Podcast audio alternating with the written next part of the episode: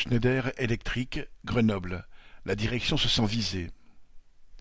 À Grenoble, la multinationale Schneider Electric n'a pas aimé la publicité que lui a faite l'émission Cash Investigation du 26 janvier d'Élise Lucet, intitulée Travail de malade, malade du travail.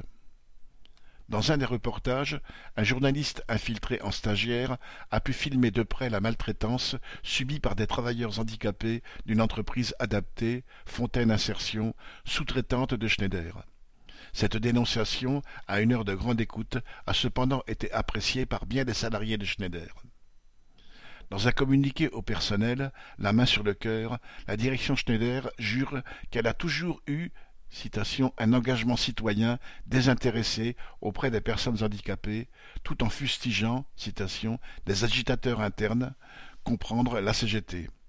Alors, pourquoi n'embauche-t-elle pas directement ces travailleurs handicapés qui, aujourd'hui, lui coûtent bien moins cher que les salariés Schneider? Pour essuyer ces larmes d'hypocrite, la direction a reçu le soutien actif des responsables syndicaux CFE-CGC qui ont dénoncé par tract une émission de citation, journalisme engagé en pure quête d'audience, en rappelant qu'il faut préserver, notre entreprise de toutes attaques malfaisantes, comprendre là encore la CGT des citations révolutionnaires qui veulent semer le chaos, pas moins.